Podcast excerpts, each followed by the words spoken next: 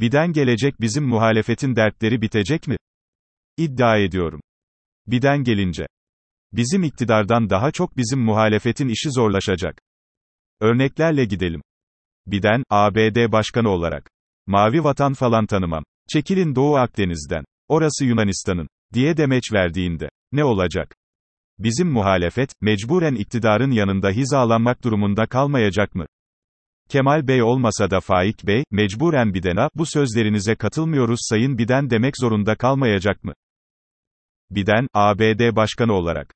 Türkiye, Suriye'de harekat yapmasın. Suriye'de PKK, YPG devleti kurulsun dediğinde. Ne olacak? Bizim muhalefet, gönüllü ya da gönülsüz, iktidarcı bir pozisyon almayacak mı?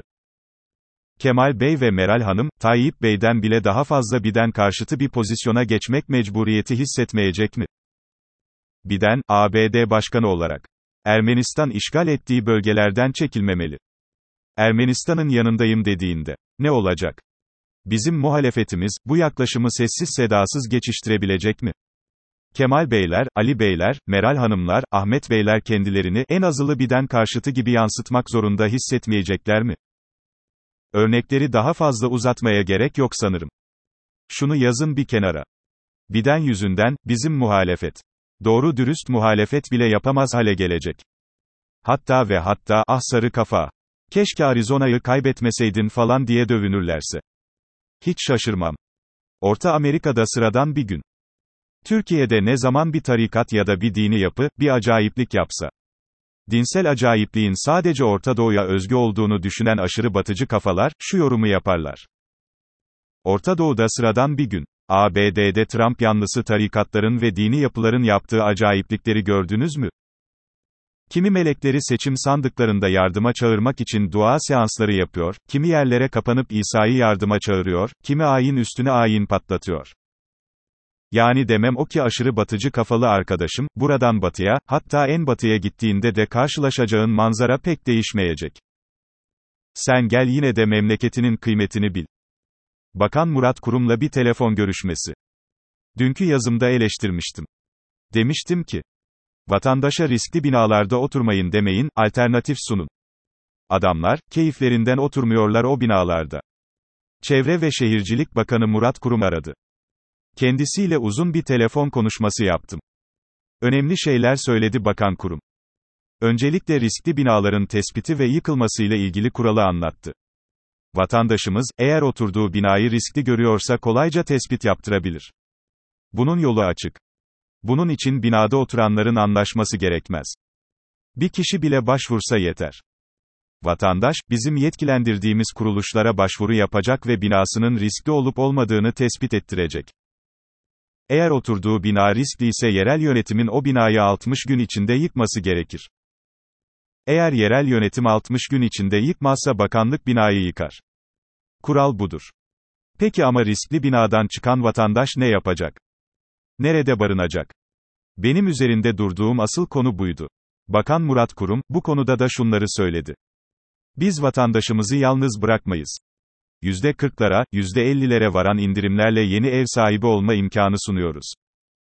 15 yıla varan vade hakkı tanıyoruz. Taşınma yardımı yapıyoruz.